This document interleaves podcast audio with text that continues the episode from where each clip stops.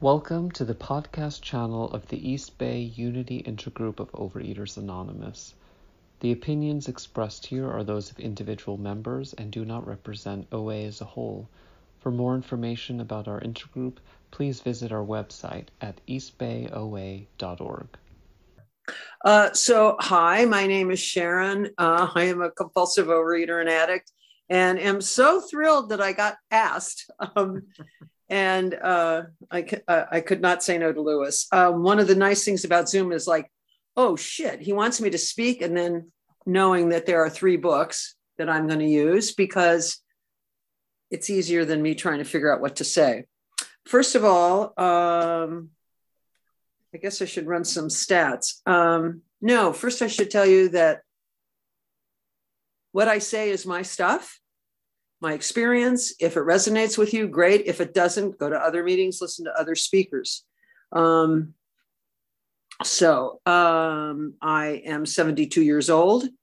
On Thanksgiving 1989, I was laying on my couch, passed out from Thanksgiving. Um, and it was uh, customary for me to do the Thanksgiving meal for my friends because I figured if they could tolerate me for a year, at very least, I would cook a spectacular dinner, which I did. Everybody brought a champ- bottle of champagne, which they did. Uh, we had plenty of pot and coke for uh, the desserts dessert. And uh, this one particular Thanksgiving, I was laying on the couch, passed out, where this aberration of this woman named Esther, who had been dead by that point 12 years, she was an adult to me. And Esther is was kind of sort of around my mom's age. And Esther battled her weight her entire life. She had done all those schemes. Um, she was a Tupperware dealer, and I understood that later. But I had this, and she's the only grown up that I ever talked to beyond therapists about who understood what it was like to drive around in the car with a can of nuts underneath the driver's seat and how pulling the, the ring can thing, you know, to open that up was like pulling the pin on a hand grenade. And I knew what would blow up following that. And all of a sudden, there was this I'm telling you guys, like the freaking movies. And this is how I knew I was really loaded. So I'm laying on the couch, passed out, and there is this like woo kind of thing of Esther and all and and it was like this this aberration of esther appeared saying don't suffer go to oa and she was gone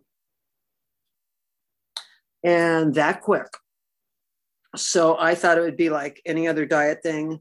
Um, i better get used to not eating very much. And then um, so that was in, on a whatever day of the week it was. Um, and then it took me about a week before i finally went to a meeting. And there was a newcomer meeting at the ymca out at stonestown. And I walked in there and I thought, what the hell is wrong with these people? Because they were all thin. And they talked in a language I totally did not understand, which was good because then later, when I did uh, newcomer meetings, I made sure I explained some of the nomenclature because we have our language. And um, if if I am a new person and I came in, I as I was, I was I was just I was daunted.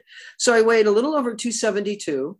I was smoking cigarettes, smoking dope, um, I had pretty much at that point stopped doing um, cocaine and speed just because of price, and I just was getting too crazy, and um, was still smoking pot.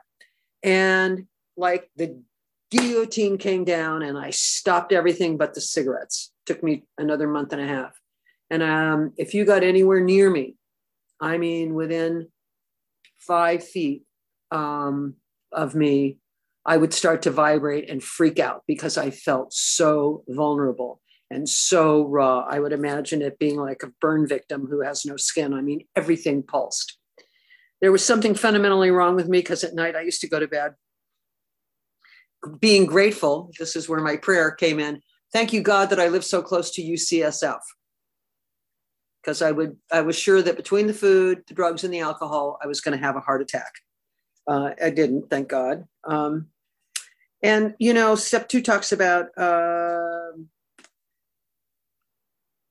you know the that we're restored to sanity. Well, I have to tell you, so this was right after Thanksgiving, and my birthday is at the very beginning of January. No sane person goes into recovery during that time.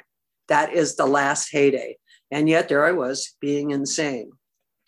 Uh, so um, I came in to that meeting in Stonestown. It took a while, another week before I went to another meeting. Uh, it was at the library at Grace Cathedral, which was an amazing room. I mean, that room had a sense of spirituality. I mean, we're talking about books that were centuries old. And I mean, it was just pretty cool. And there were about six people. And one of those people, one of those persons, uh, is still in the rooms today. And I used to give her a ride home and I would say, Oh, I'm never going to do yada, yada. And she'd say quietly, Yes, you will. And then I would make all these, I will never do this. Yes, you will. And yes, I did. Um, then I, I got a sponsor I went to the uh, there was there was this group called the Commitment to Abstinence, uh, and they met once a month, and it was this massive meeting that was in the basement at, at Davies Hall, and then once a year they put on these uh, Commitment to Abstinence days at USF, and uh, there was a woman there who talked about sponsorship, and she had a tremendous sense of humor because that was one of my things I thought I was going to lose by coming into the rooms. Um, there was uh, another person who spoke about image. And then the woman that I um, would ask to be my sponsor uh, told me I had to come there early and do service with her. And I am going to mention someone by name in the meeting, which is not my normal MO because I am really adamant about traditions, but she is a member of our, I'll frame it so you can fill in the blank and you'll figure it out. Um, she's very active. She generally does a lot of service, um, had a kidney transplant, and she was there at that meeting sold me my For Today book, and she had a boa around her neck of raffle tickets. And she was like my program sister. And we are still in these rooms together today. And there's something about that solidarity. Um, you know, just like on the Friday nights that I used to see Lewis with his uh, band of boys. And um, I quoted one of the guys this morning because I was actually asked to speak at my AA meeting. Um, who, and I can't remember who said it, um, I know it wasn't Lewis. I know it wasn't Steve, but it was one of your other cronies that used to go with you guys who used to say he couldn't tolerate the way he felt when he used, and he couldn't tolerate the way he felt when he didn't. And that was me. And when, and it, it's that identity that is the freedom. So, um, anyway, so when I came in, all we had uh, was AA literature and for today which I always think is funny because for today, I mean, we talk about we don't use outside literature, and yet for today is all about quoting outside literature, but we didn't have anybody to quote. So around about, um, not uh, let's see, when was this first written? The uh, 12 step uh, OA books, first edition was, um, I don't know, like I want to say around 1992. And when I first read step two in it, uh, I'm going to I'm going to quote from it. It says uh, it says um, uh, when we look at our uh, when we look with complete honesty at our lives, we see that where eating is concerned, we have acted in an extremely irrational and self-destructive manner. Under the compulsion to overeat, many of us have done things that no sane person would ever think of doing. We have driven miles in the dead of night to satisfy a craving for food. We have eaten food that was frozen, burnt, stale, or even dangerously spoiled. We have eaten food off other people's plates, off the floor, off the ground. We have dug food out of the garbage and eaten it. We have, con- we have frequently lied about what we have eaten, lied to ourselves uh, and to others because we didn't want to face the truth about what we do when it comes to food. We have stolen food from others, friends, family, and employers, as well as from grocery stores. We have also stolen money to buy food. We have eaten beyond the point of being full, beyond the point of being sick of eating. We have continued to overeat, knowing all the while we were disfiguring and are maiming our bodies. We have isolated ourselves to eat, damaging our relationships, denying ourselves full, full social lives, because of our compulsive eating, we have turned ourselves into objects of ridicule and we have destroyed our health. Well, that's pretty intense. But when I read that, it was like, wow, how did somebody jump in my head, except for the, you know, about all the things I had done? You know, driving to Oakland in the middle of the night to go to Nate's barbecue when it was there. Um, you know, no di- different than driving in the middle of the night to go get another bindle of cocaine.